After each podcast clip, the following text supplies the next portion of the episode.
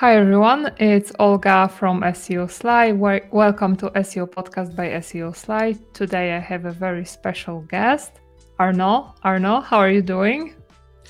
Hi Olga. Yeah, nice to meet you. Hi everyone. Thanks for having me on your podcast. I'm doing great, thank you. That's great. Yeah. We had to reschedule this podcast a few times, and I'm so happy that finally we are able to meet. And because I know this is going to be a very interesting interview. So Arnaud, if people don't know you, can you briefly introduce yourself? What do you do? What do you do in the world of SEO? Sure. So I am currently an SEO manager for Vistaprint. I am based in Boston, and I'm mainly working on the analytical part and technical part of SEO. So basically, the SEO team at Vistaprint is segmented into two big sub-teams. One is more content and connections, with PR and backlinks. And the other part of the team is more technical and analytics, how to measure the performance, define KPIs, etc. And this is more the aspect of the work that I am managing / leading. Okay. So this is an in-house SEO kind of role? Yes. Yeah. Okay. So I will definitely dive deeper into that topic because this is always so interesting to compare in-house to agency and . Okay, so can you take me back? When did you start? How many years are you in SEO? What was your first job, first project? How it all started for you? So it has been a while now. So when I was doing my master degree, so this is back to 2004 to 2006, I was studying my master degree in Paris. It was I was studying project management. So how to create a website from the beginning to the end, how to manage a team. And during my learning, I just noticed the SEO aspect was something a bit neglecting. And finally, after doing some project, I realized that, you can have the most beautiful website of the world, but if nobody can find it, it's totally useless. And this is where I realized that, being visible, it's important. And early 2000s, it was difficult to find SEO training or even SEO agencies. You had a bit, but it was not super developed.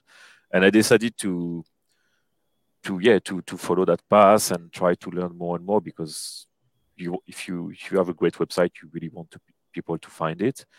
And this is where basically I started to dig into SEO. So during my master degree, I started to do an internship for a French SEO agency that doesn't exist anymore today. But and after this, I was working for the Figaro Classified Group. So it's a French newspaper, and they had a lot of classified ads websites. So I was SEO in-house over there, and I had the chance for these two companies to have great mentors. Very, really great SEO mentors, and I learned a lot. And from there, then I decided to continue. So after this, I decided to move Canada. So I did kind of a small reset on my life in 2010. I moved to Canada, and in Canada, I continued doing SEO. I also did some paid search a bit for a few years. Then after that, I went back to SEO because I did prefer SEO in general. So I was more specialized and progressing basically on the SEO path. Okay, so you prefer SEO to PPC, so you must be a patient person. You must have a lot of patience, and right? Yeah. So I'm patient for some stuff, a bit less for some others. But you're right. I prefer SEO to PPC because I think there's more mystery. It's evolving a lot, and as you mentioned, I also prefer SEO in-house than agency because I like to evolve with the products. I like to take the time to understand how the company is working, what they are trying to achieve. And because, SEO takes time, sometimes, of course, there are some stuff that you can do that you will see the results relatively quickly. But SEO is it's like a marathon, basically. So you need to be patient, take your time. Exactly. So you have, like, if I count correctly, around 20 something years of experience. Yeah, a bit less. Assuming how we count this, but yeah, around, like, yeah, close to 20. So yeah, I started 2005, 2006. Yeah. So almost twice as long as I have been doing that. So I think I will be learning a lot from you here. Okay. So can you tell me, like, for people who are, for example, just starting out, what's the difference between an in-house SEO and agency SEO, and what are the advantages of this over that? What are your thoughts on that? I've been on both sides as well, so So my opinion, and of course this is my opinion, and you have the right, and people who are listening have the right not to agree with it. Of course. But we can start with agency. Agency, I think it's a great place to learn because you are going to meet a lot of different kind of people. You are going to work for different kind of websites, and this is where you can learn, and really you are going to train yourself and quickly, like, enter into like kind of routine when it's going to be learn, apply, evaluate, learn, apply, evaluate. So I think it's very good to learn not only the basics but the fundamentals, learn how to work with other web experts, and clearly, because it's the velocity of work in agency are generally high, you are going to work a lot, learn a lot, and most important, work for different kind of clients, which is, I think, very, very good. What I dislike with work in agency is that generally you jump from a project to another one, and sometimes, I mean, not sometimes actually, all the times you are limited by the budget, by the time. And maybe you are going to work for a client, and you may have some great ideas about, okay, we did that, but now we should do this to see, like, if we are going to have really a big impact of what we are doing. Oh yeah, but the client doesn't have budget, so we have to stop there. And sometimes, and I'm not saying it's always the case, but SEO is not super well perceived in some companies. So sometimes it's like they are selling the whole package, and they are adding SEO at the top, like a few hours, of SEO, and it's like, no, it's not a few hours. SEO is like should define how you are going to build your website, how you're going to show your content, to be sure you want to be found. So I dislike the fact that you are limited by a budget, limited by time, and sometimes you would like to do more, but you can't. And also by jumping from a project to another one, you are really working fast, and it's generally a lot of pressure. And that might be frustrating, but again, that's my perspective. Yeah, of course. But I have a similar experience. I have been on the agency side for many years, and this was usually the problem, that at some point I had I don't remember 50, 60 clients to take care of, and it was like, even though I had ideas, it was impossible for me to take good care of all of them. Now that I am a freelancer, I have way less clients, and this is now possible for me to really spend a good amount of time on each. So that's for sure.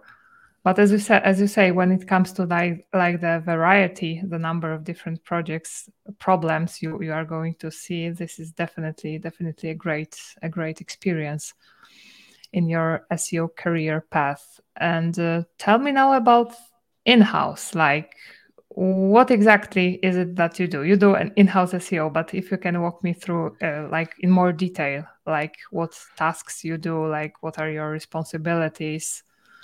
I'm super curious. So basically, in-house, you are really part of the company. That's another benefit versus agency, when a client is going to see you more as an expense from the start. In-house, of course, you have your salary, so you are still an expense, but you are part of the company. You are really dedicated 100% to this company, which means somehow you want to really understand how this is working. Generally, you may be interested into what they are selling. I think it's important to respect a bit the purpose of the company itself. And you may be surrounded by a lot of people where you will have more chance to develop great relationship. And you are the expert. So basically, you will be able to take the time to analyze what you, how you are going to help everyone, why, where you should start, and take the time that it needs to do that. And you are going to evolve with the product, to evolve with the company itself, and hopefully you will be able to measure the impact of the work you are doing on the long term. And I think that's a great reward when you have been working so long and you are really dedicated, and you see that, okay, well, we were able to accomplish this and that, and I can see now from an SEO perspective, this was the impact, we were able to achieve this, and this has an impact on the traffic, etc. And it's cool. And what I like in the top of this is that because you are in-house, you will have to constantly renew your inspiration, find new ideas. Yeah. You cannot just limit like, okay, I will do a technical audit, release the update, do some content research, and that's it. No. It's like you will start with the most obvious, and after you need to find ideas. You need to find new ideas. You need to find, how can I make my website different and better than the competitors from an organic search perspective? And that's what you constantly try to do. Yeah. I had like some experience also like working in-house, and my kind of something that I didn't expect was that my relationship with developers and how they like, how quickly they implement the changes I want them to implement. And this at some point, because I was very inexperienced back then, this was like the biggest obstacle in my work. How do I communicate with them? How do I understand them? So this wasn't like, I would say, the easiest experience in my life. So how do you like stand here? Like, what are your, do you have a team of developers? Who you probably do, and how does this look like for you? So I think that's great you are saying this, because I was going to say something else that's connected to this. Just to answer quickly to this question, right now at Vistaprint, we don't have a dedicated team of developers. Mm-hmm. It's like really the SEO team, and we are working with developers who are the developers of the company. But yeah, the fact that you say, I was working with developer, it was hard to transfer the message or the requirement.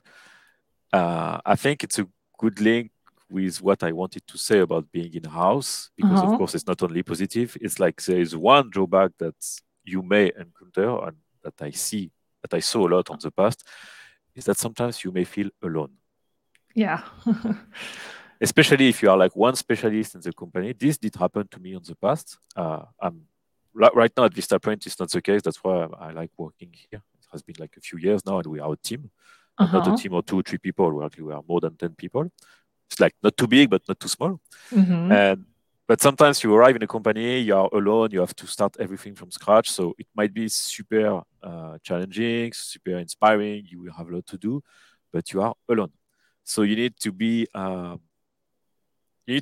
the will to say, okay, I'm going to move all of this. I'm going to start knowing everybody, understand their needs, understand how they perceive SEO. Because sometimes you arrive in a place when, like, I don't know, previous SEO person did a disaster, or SEO was not very well perceived because they were like pushing for requirements without showing any impact. And when you were mentioning developers, I think the developers clearly they are one of our best friends, and it's important to understand them. I have some friends of mine that who are developers, who are programmers, and it's not the same way of working. And on my previous company, I had the chance to be product owner for like 6-7 months at some point because they needed someone actually immediately. And I sat with like a team of 6 developers and 1 Scrum Master. And it went well in a way where I really wanted to try how they were thinking, how they were working every day, what are the kind of things that they really hate on the day-to-day work, and what they expect me to tell them. And developers, what they want to do is to basically achieve the goals they are going to achieve. So build an application, build a website, build a service. They want to build that, release it, make sure it works, and go to the next one. And it's important to go to the essential with them. So that's why developers, I will never ask them to, you need to learn SEO, you need to understand. No, it's okay, team, I know you want to keep your efficiency. So this is what you need to know from an SEO perspective and how I can help you to maybe develop what you are doing in order to prevent any back and forth with me or with the team because, this is not correct from an SEO perspective. So it's basically really... I was sitting with them almost every day, and I was doing regular follow-up on, okay, this is good, or please keep in mind that Google needs to see what you are doing. I want to be sure Google can crawl this. Okay, how can we be sure that Google can crawl that? And here's the documentation. Here's what you can do to test, or you can just ask me. So it's really be sure that whatever they are going to do, they have all the information they need on their hand. And they're not going to do something, finish, and then realize with you that, they have to go back and rework on this again because they hate doing that. Yeah, I totally understand. So basically what I was doing is sensitize the team, provide some training, about what they need to know, answering questions, and be super transparent, because they are very technical. So, of course, from a pure technical perspective, sometimes they know much more than me. So it was okay, this is what we need to keep in mind when we develop about JavaScript, about rendering, etc. So I was trying to give them all the keys they need. And sometimes, of course, someone will have, but about this specific case, what should I do? And sometimes you're you know what? That's a good question. Let me check, and I will come back to you later today or tomorrow. It's just that, basically, it's just... being with them and be sure that they have all they need to develop whatever they are developing correctly. So and because a technical team that's not well informed, about SEO, it's not good because then, like I said, they are going to do something. Then after there will be a lot of back and forth. It's a waste of energy. It's a waste of money. It's a waste of their time, and. That's it. So as long as you do a good internal training with them, it takes the time to do that before everything starts. It's great. It's great, and generally it leads to success. That's why I like to do some lunch and learn. Now most of people are working remotely, but that's what I was doing before. And do you work remotely? I do a mix. Vistaprint still has an office. 2 offices actually in Boston. You can work 100% remote, but I like to go to the office twice a week just to for a change of landscape and I have a child at home, so obviously when I can escape a bit to focus, I'm happy to do that too. Working from home is okay for people who don't have children, I think. Yeah, when you have children, it changes a lot. I think it's still a luxury to work from home, but I like to come. I like to come to the office once or twice a week, just to be able to focus more and and for a change of scenery. Yeah, sure. And I can totally relate to this being alone because in my experience, I also was the only SEO, basically the only marketing person when I was an in-house SEO. And then I wasn't very experienced and I really didn't have anyone to ask.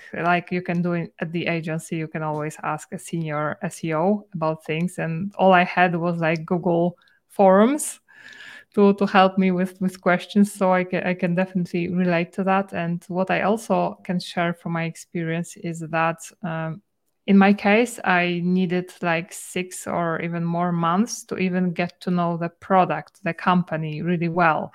something which I think I should have like a month only doing that, nothing else, no strategy, because like this was like, so only after a few months I started to understand some things, which maybe even I started creating the strategy, even like, because it was expected of me, like almost at the start, but only after some time I think I was like capable of doing it the correct way. Do you also have like the similar experience? Yeah, at my current position, because Vistaprint is quite a big company. Uh-huh. It took me some time to understand how it's working. I remember sometimes, like when we were still working, all of us in the office, I was like working, and sometimes like I bumped into one of the VP, and I remember she told me, "Don't worry, Arnaud, it's going to take you 8 months to understand how it's working." Oh, I said, okay. And it took me between 6 and 8 months. So of course, within these 6 months, I was still doing SEO, but because it's like so many different teams with so many different goals, you need to learn what they are doing. You need to understand how you can help them, why you are here for. Yeah. And then after, you can start assembling like the different pieces of the puzzle, and then you can say, okay, so I would like to build this, so I will have to work with these people in order to try to achieve this. And the good news is we have a common goal, so I need to work with them on this. So you try to do that, and of course after you validate with your team, your boss, okay, what's the priority? Then we brainstorm, and okay, let's start with this. Okay, so can you walk me like through some of the tasks you do on a daily basis? Like, is it like, I don't know, keyword research? You start with Google Analytics, whatever. Like, can you share some insights? Sure. So basically, the way we are working here, it's like we are more a central team. Mm-hmm. So the SEO team is central, so we work with a different kind of country teams, because Vistaprint does exist on different countries. Okay. So we work with country teams, we work with product teams, and each of us is like more or less a point of contact with these different teams. So the way we are working, we are obviously like me. Every day, what I do is like I did review if I received some requests from other teams. Sometimes people have questions. Hey, I'm looking for this, or could you help me for that? I'm also like monitoring a bit like how the work is doing with my team. Did they meet any blocker? So I have someone on my team who is more like focused on the analytical part, so building data products. Did she meet any rock or blocker on the way she's working?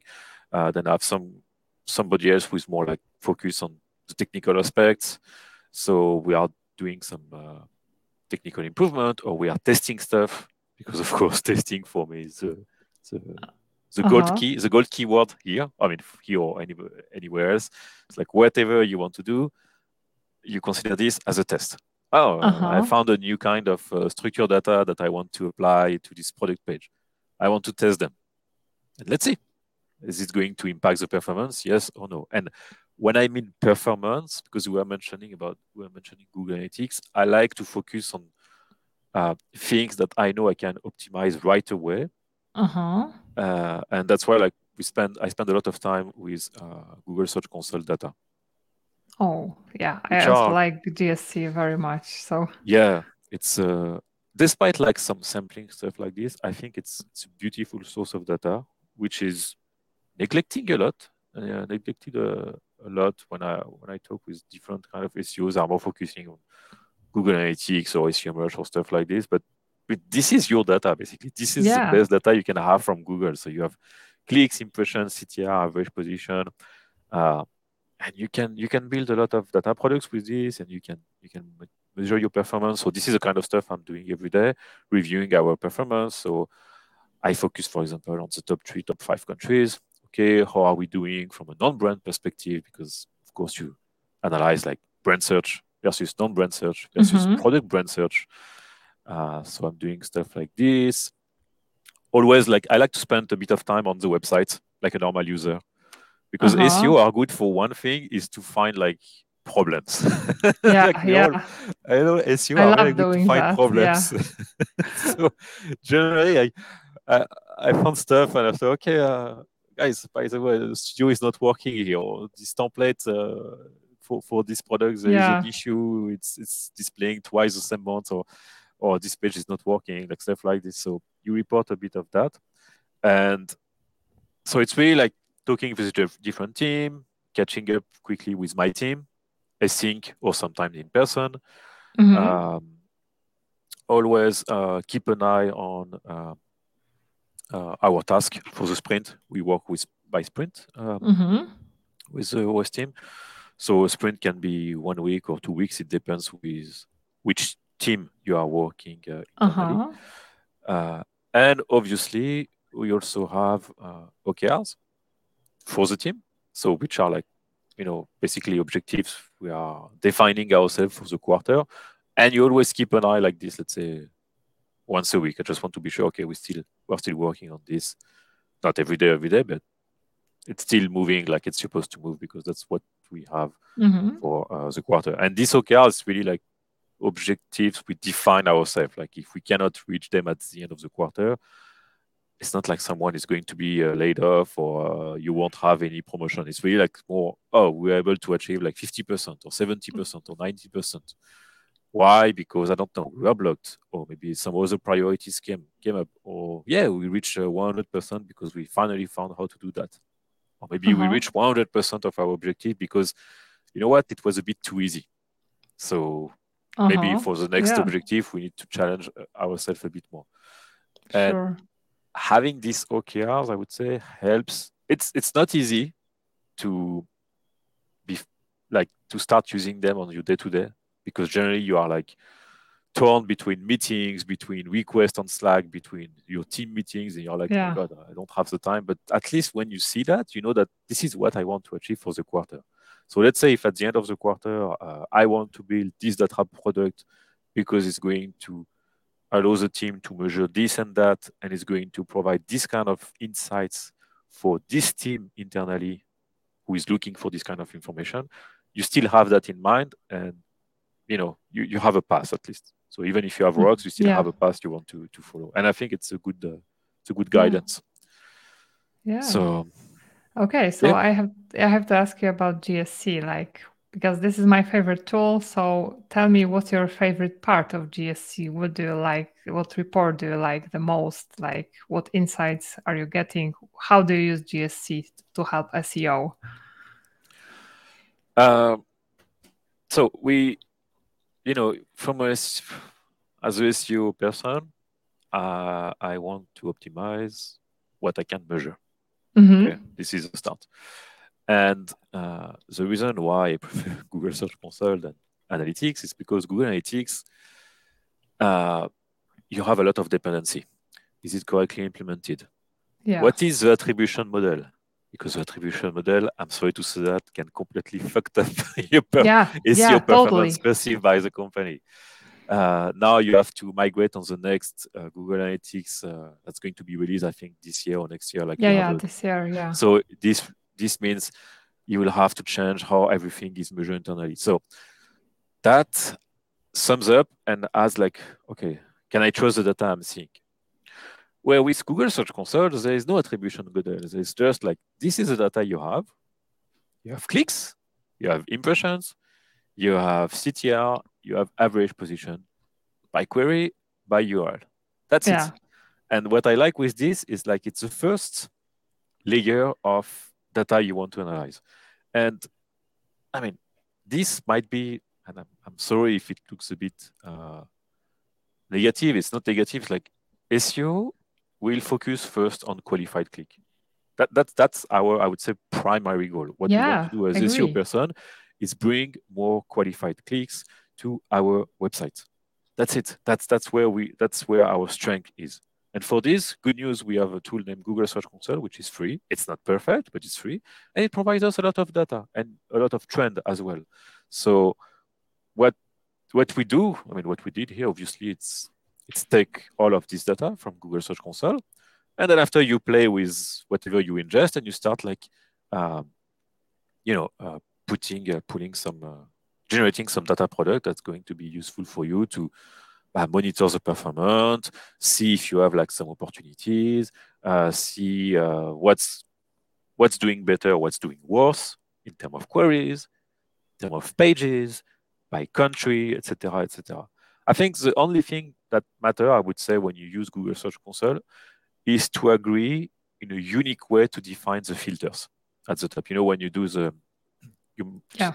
search the performance, you have the filter at the top, like do you want to check Google Web, Google Images, Google News, etc. Generally, it's Google Web unless you work for like a newspaper company. So, okay, so how do I want to filter the data? Let's say I'm Vistaprint US. By Vistaprint US, I'm going to monitor Google Web, country is US, and that's it. Even if some people can access to Vistaprint US from another locale, it's good to define filter. Then at least you define rule, and you always compare Apple with Apple, period over period, year over year. Yeah. And, and you have everything you need. You have impression, clicks. If your website is subject to seasonality, you know, for sales, you can also see that on Google Search Console. It's very easy to see, like, if impressions are increasing for like some queries during a certain period of time. So, I would say Search Console is really providing you everything you need to know to measure performance at the search engine results level. And in top of that, what you can do is use this data to work a bit more with paid search, because obviously you are going to have the CTR by query, you know. By the way, when we talk about CTR, I like to keep it by query, because CTR by URL for me doesn't mean anything, because CTR by URL, it means you have so many queries that even if CTR is high, you don't know. But when you do that by query, you can say, oh my God, we did increase a lot, or we did decrease a lot. And sometimes the average position is the same. So what happened? Is it because Google changed its layout? Or is it because maybe paid search did some changes on their campaign? So it's also a good way to work with paid search, because sometimes, even if it's the same search engine, sometimes like these two teams can work a bit too much separately, I would say. Yeah, I totally agree. And I had like a similar, I would say, case with GA. So I was like doing an audit for a client, like a local business in the US. And there were like, from the previous agency, there were like tons of goals defined in GA. And when I looked at the goal report, it was like, I don't know, 100 something goals completed every day. It looked like awesome.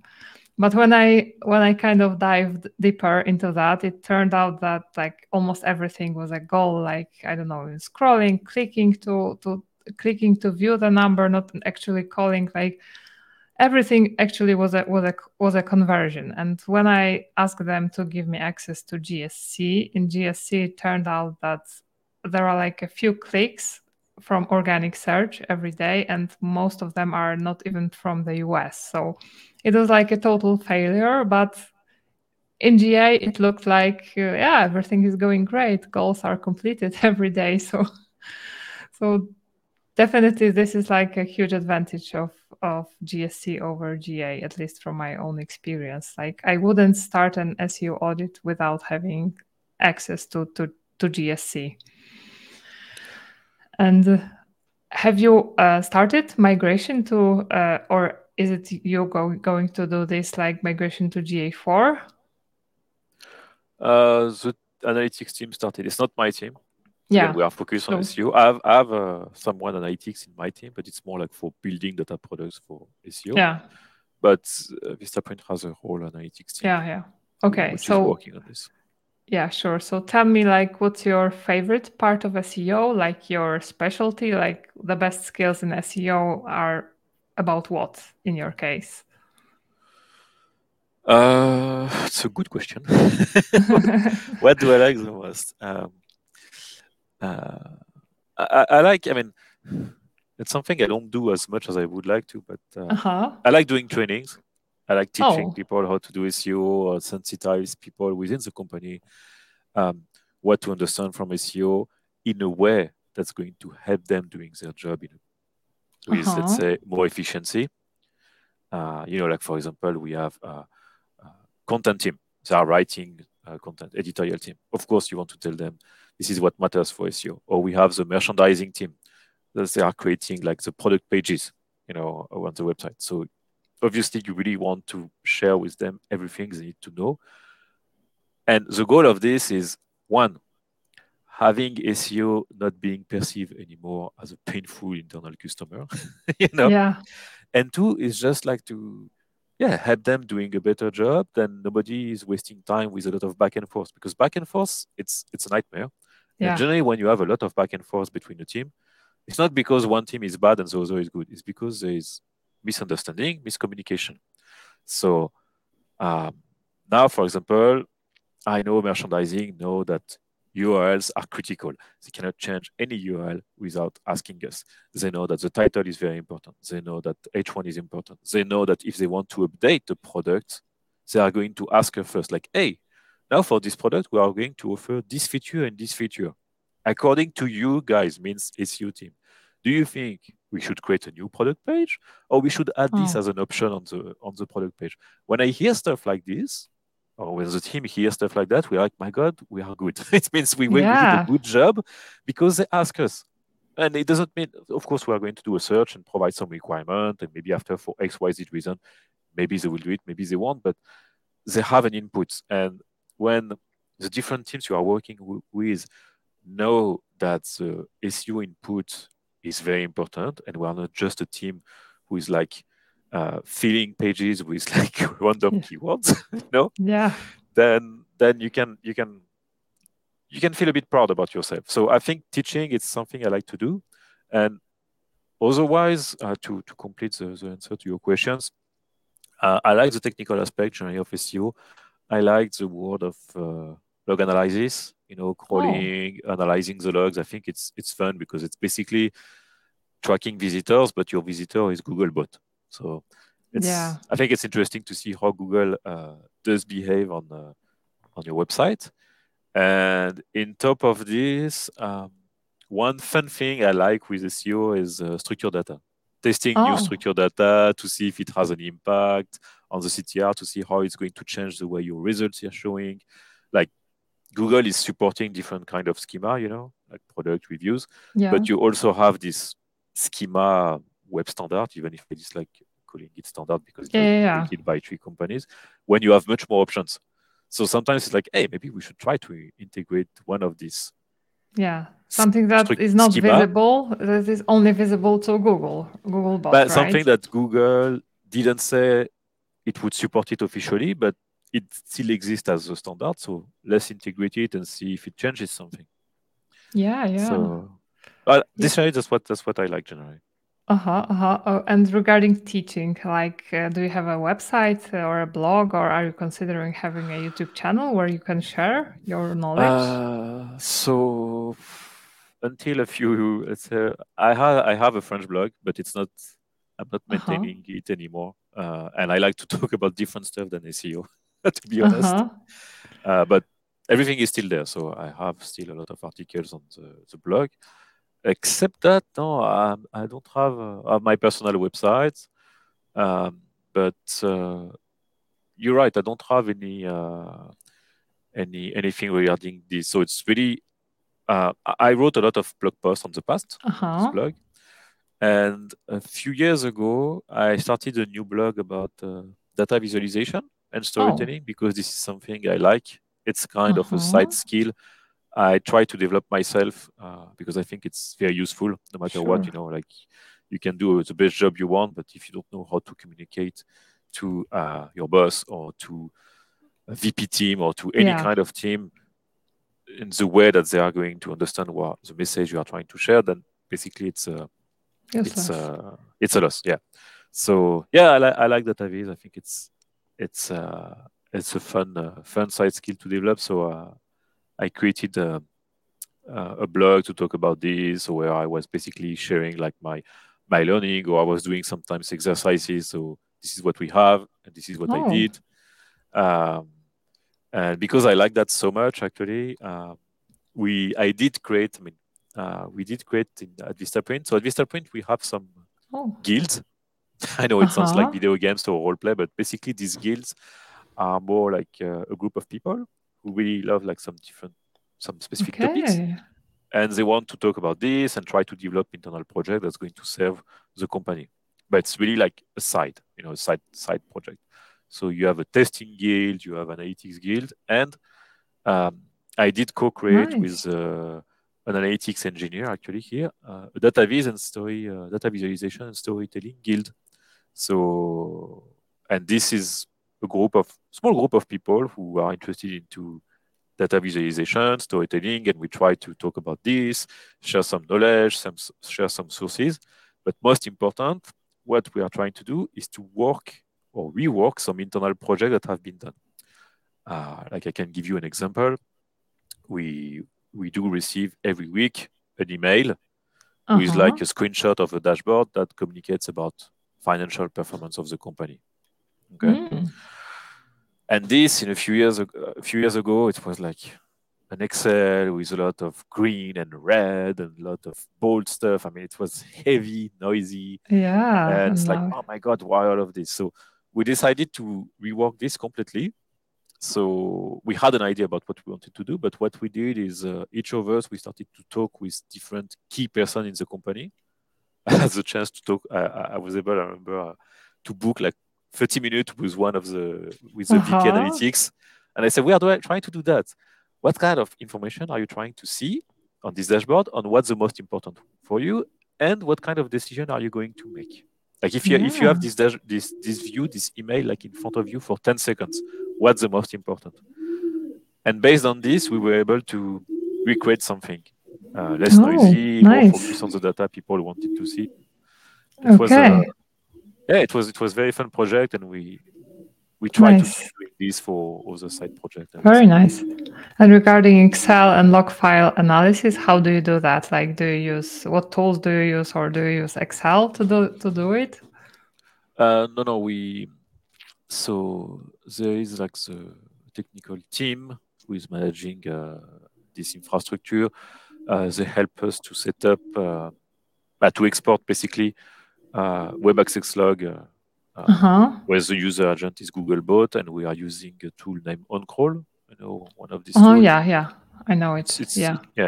And this basically like digests all of these log files, and after we can just go on the tool and write the request we want and export basically what we want to export to do an analysis. So we do that once a month.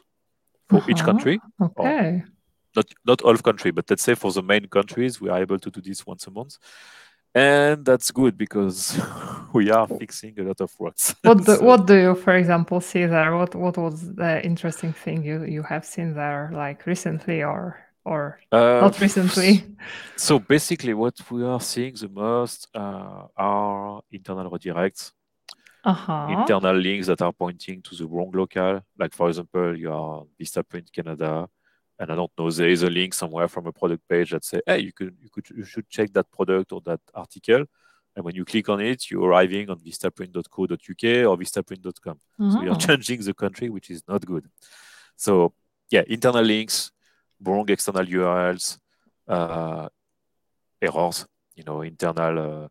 You could have redirects pointing to error pages. You could have just like broken links, duplicate pages, orphan pages, of course.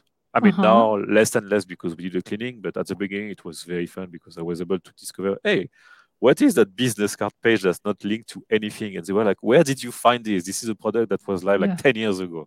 It says the page still exists according to Google. Yeah. So, and you are able to access it. So... But it's a good way. It's a good way to clean the structure and be sure then Google can crawl the website easily with the highest efficiency. But that's a point. Yeah.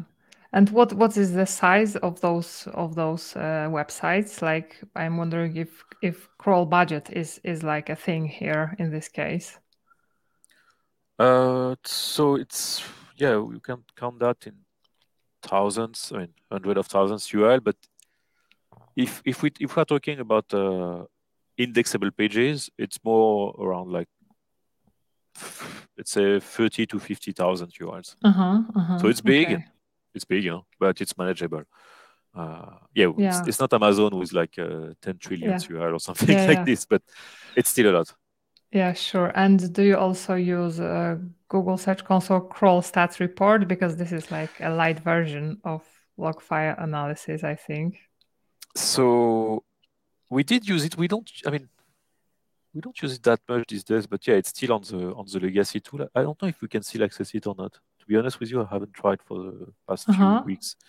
But it's good. It's very good you did mention Google Search Console, because there's something else actually we do a lot with Google Search Console. Yeah, it's to monitor the indexation, because that's also the first step with SEO. You know, before ranking everything, you want to be sure that your pages are indexed and that all pages you want to index are indexed.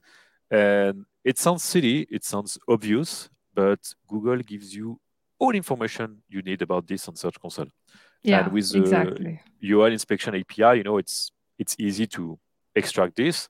So that's also something we did build, not a long time ago, actually, because this API is quite recent, where basically we are tracking indexation. So we are tracking indexation for all known pages of Google. We could, but it's good to start like tracking indexation where all submitted pages, because obviously we have some sitemaps. So when you see that the pages you are putting on the sitemaps, some of them are not indexed, then this is where you can start investigating what's happening, why, etc. Because that's the first layer. You want to be sure that your content is indexed correctly. That's the first primary layer of your work. And then after, of course, we can have fun by doing content optimization, etc. Yeah, and have you encountered some problems with indexing, like the pages stuck in crawled, currently not indexed, or discovered, currently not indexed? It did happen for some pages. So I think there are two. On my side, I noticed a few cases, but I can highlight two cases if you want. So sometimes you see like there is one page here, one page there, like it's like discovered but not crawled, or crawled but not indexed, or Google is using a different canonical type. Like, that doesn't make sense. So we take a look at them, and I see, hey, last time Google did crawl this page, it was like 6 months ago. Oh. So maybe the information is not up to date. It's a bit outdated, yeah. So when you resubmit the page, everything goes good. But still, why this page has been crawled 6 months ago? Then it leads to another issue that, okay, the website structure. I know why this page has been crawled 6 months ago, because it's at this level of the website. And I know to access this page, you have one way. It's like, I think, dev level 5 or 6, and it's not like very impressive page. So maybe we should rework this one. So this is the kind of stuff that can happen. Obviously, sometimes you have like some mistake with your sitemap. You want to be sure on the sitemap you're not putting any URLs that's going to be a 404 or redirected, because then basically you are just giving like crap to Googlebot. Yeah. Something interesting that happened a few months ago, and it was a bit we did sweat a lot when we saw that. It's like some product pages started to appear as soft 404. Oh, okay. Yeah. So this is very bad, because it's like basically you are ranking for something and suddenly you're soft 404, so Google removes the page from the index. Yeah. And what did happen is that, because we did migrate our website, and we're using different kind of technologies, the page was crawlable, but the problem is there were so many JavaScript, useless JavaScript, that Google was not able to read. To render correctly. Yeah, to render correctly, that it took too much time for Google to render the main content of the page. Not the title, but the H1 and the content, that basically it was like there's so many blockers before reaching the content that Google was just giving up. And these pages were... So when you were testing them on the Google Search Console tool, you know, you have something like to inspect the URL.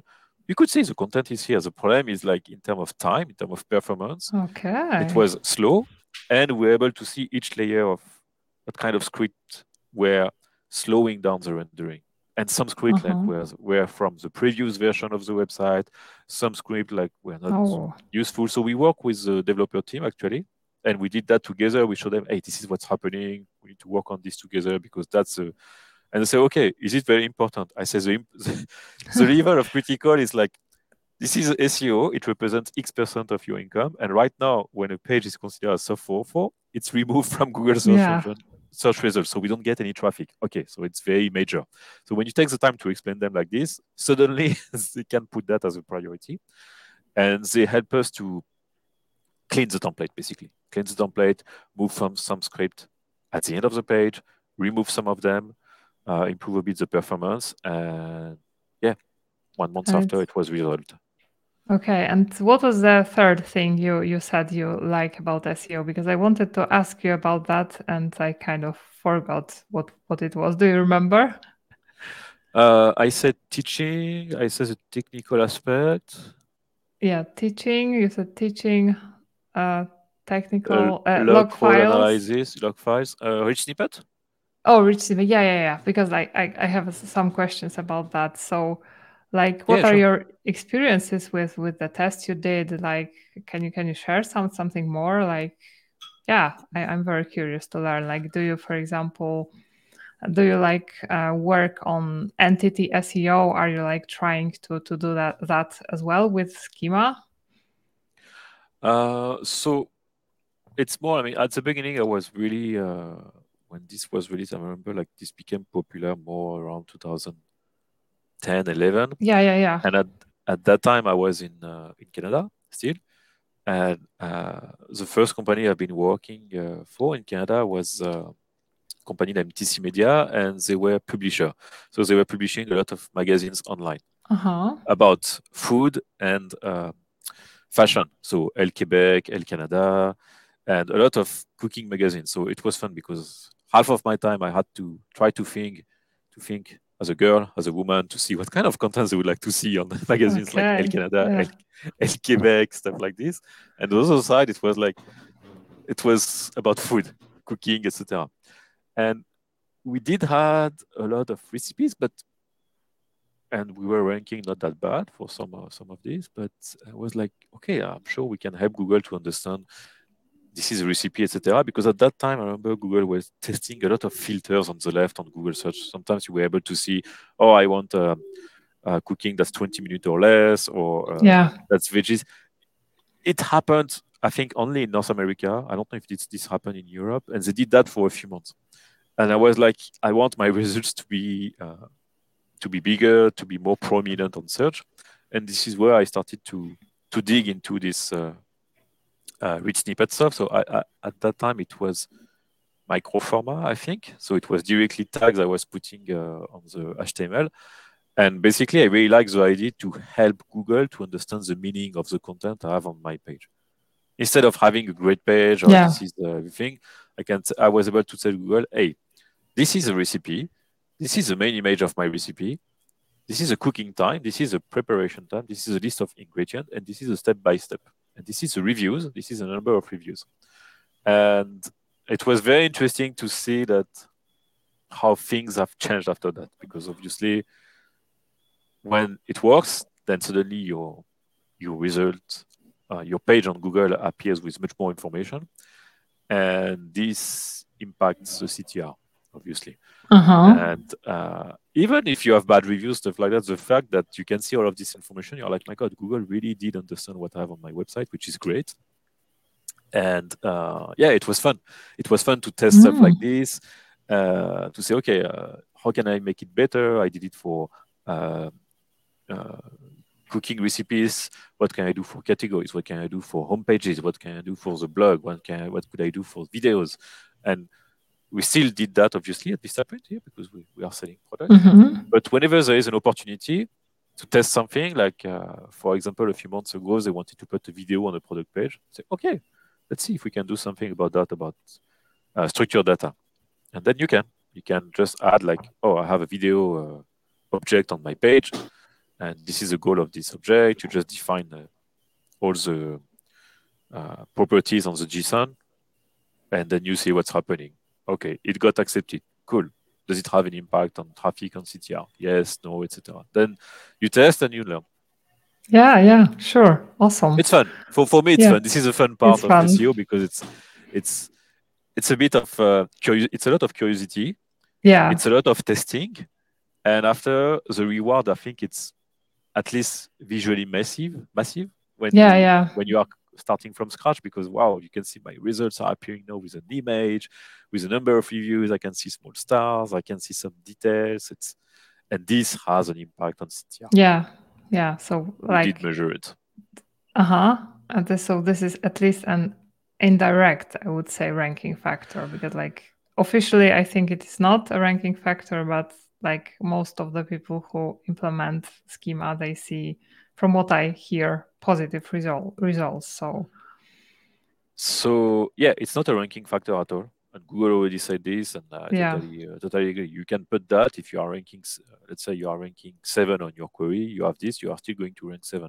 Yeah. But it can impact the CTR. And if people start clicking more on your results because of this, then obviously Google is going to reevaluate your page and based on this query, and maybe rank you higher. Yeah, and I saw between my current company and the previous company, having product page or recipes with and without correctly implemented structured data impacts the CTR by, I would say, a range between 5 to 25%. Improvement. Yeah, so it's huge. Very huge, yeah. So for the same query, obviously, when I'm talking about CTR, it's by query. Mm-hmm. It was great to see, for this, core queries, non-brand queries, then seeing the CTR suddenly exploding. Mm-hmm. Not because of seasonality, not because we're ranking better, just because the look and feel of the result has changed, and people can see that, and they are interacting with this. Yeah, very cool. Okay, so tell me now, how do you stay up to date with SEO? How do you learn new stuff? What are your sources? Your blogs, YouTube channels, anything? My blogs, forget my blogs. I'm a bit ashamed of my blog because it's not up to date anymore. But what do you read? What do I read? Of course. So I have a list of websites I'm following. So I have this RSS feed manager service that I'm using when basically I'm following different kind of websites. I like to go ideally once a year to an SEO event. I don't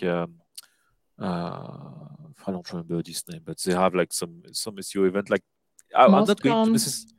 Yeah, Moscone or I don't remember the name. Yeah, Brighton, Moscone, this kind of stuff. There is one on the East Coast of US that's not bad. And what I like of this event, I'm not going to learn something necessarily new, but I might be inspired by the approach one of the person will have when he or she is going to talk about the case. So sometimes it's inspiring.